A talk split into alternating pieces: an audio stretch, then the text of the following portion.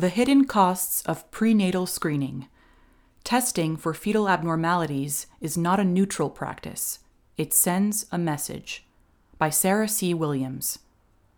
The ultrasound technician put her hand on my arm and said the words every expectant mother hopes she will never hear.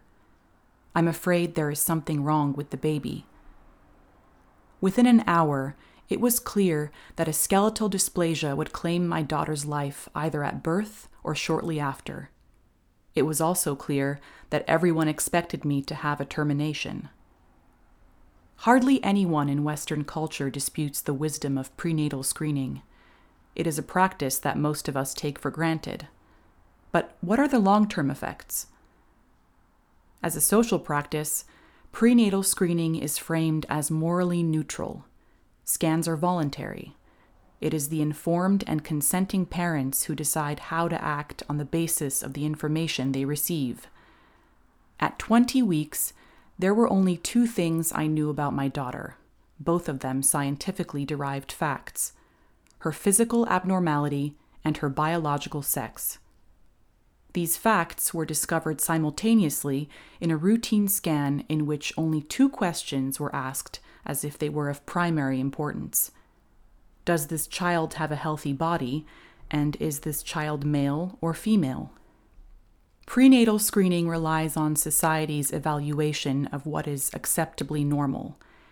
In cases of fetal abnormality, termination is assumed to be both right and necessary for a child whose quality of life might prove suboptimal, according to this definition, even though in reality this is a highly subjective determination. Only a tiny minority of parents face the heartache of fetal abnormality. But screening to find out whether or not a child is healthy legitimates the idea of terminating the life of a child whose physical capacities are suboptimal, and this idea affects every one of us. It is reinforced by a legal structure that not only makes this idea plausible, but also permissible, right up to full term. In 2021, Heidi Crowter, a 26 year old woman with Down syndrome, exposed the myth of screening as a neutral practice when she took the UK government to court on the grounds of downright discrimination. Crowter's case is unambiguous. In the United Kingdom, healthy babies cannot be legally aborted after 24 weeks, but no such restriction applies in the case of sick babies. Over 90% of parents who discover their child has Down syndrome choose never to see their child alive. The law legitimates an invidious double standard. In an age that prides itself on upholding the rights of people with disabilities, our failure to critique the latent assumptions that lie at the heart of prenatal screening is startling and contradictory. The practice assumes certain ways of evaluating personhood, defining autonomy, imagining agency, and forming identity. These assumptions purport to be universal when they are in fact subject to political, economic, and cultural forces that vary widely from one society to another. In many non Western contexts and in diverse subcultures within Western societies, Revealing the sex of the child ahead of time places the unborn at risk of termination on grounds of gender. Pregnant women in these cultures face acute tensions and even dangers when forced to navigate the repercussions of prenatal screening. Yet, in spite of this fact, and in the face of growing evidence of the long term anguish caused by gender stereotyping, we still allow a gendered lens to filter our perception of our children from the outset, even before they are born. In so doing, we become prey to policymakers with a vested interest in ensuring that a limited set of assumptions appear to be universal and morally compelling. For policymakers, the potential of prenatal screening lies in its power to control the overall health of a population in order to better allocate scarce fiscal resources. Never before has the pressure to mitigate the long term costs of social care been greater. Government funded screening programs using affordable and physically non invasive methods, to which citizens voluntarily consent, have remarkable potential to reduce healthcare costs by eliminating the weakest members of society before they are born. Social engineers have long coveted the power to reshape at source the character of entire populations, a power to which medical insurance firms are becoming increasingly attuned for their own financial gain.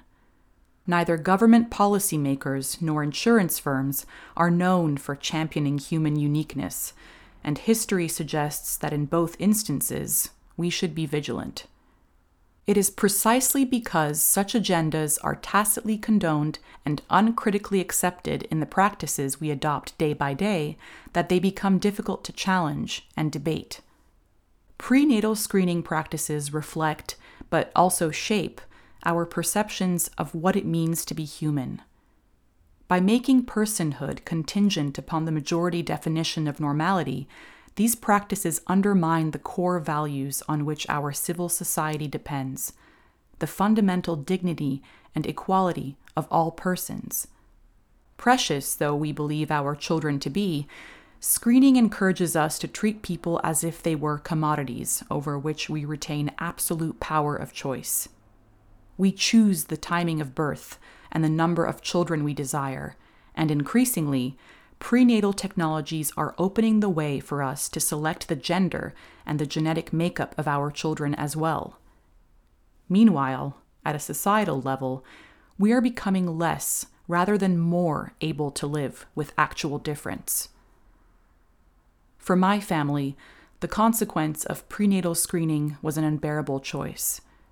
When presented with information we never imagined we would face, we were forced to choose but we discovered that although a termination was presented in the language of choice, it was the only recommended medical option. Hospital budgets were weighted towards fertility technology, not obstetric care for high risk pregnancies. When I chose to carry my baby to term, the quality of my subsequent care was adversely affected by institutional policies that anticipated a certain parental choice and no other. I encountered a system shaped by a certain kind of expectation. Prenatal screening is not a neutral practice, it sends a message. Though rarely stated explicitly, this message is powerful and formative. It conditions our expectations and creates a plausibility structure that is increasingly difficult to resist.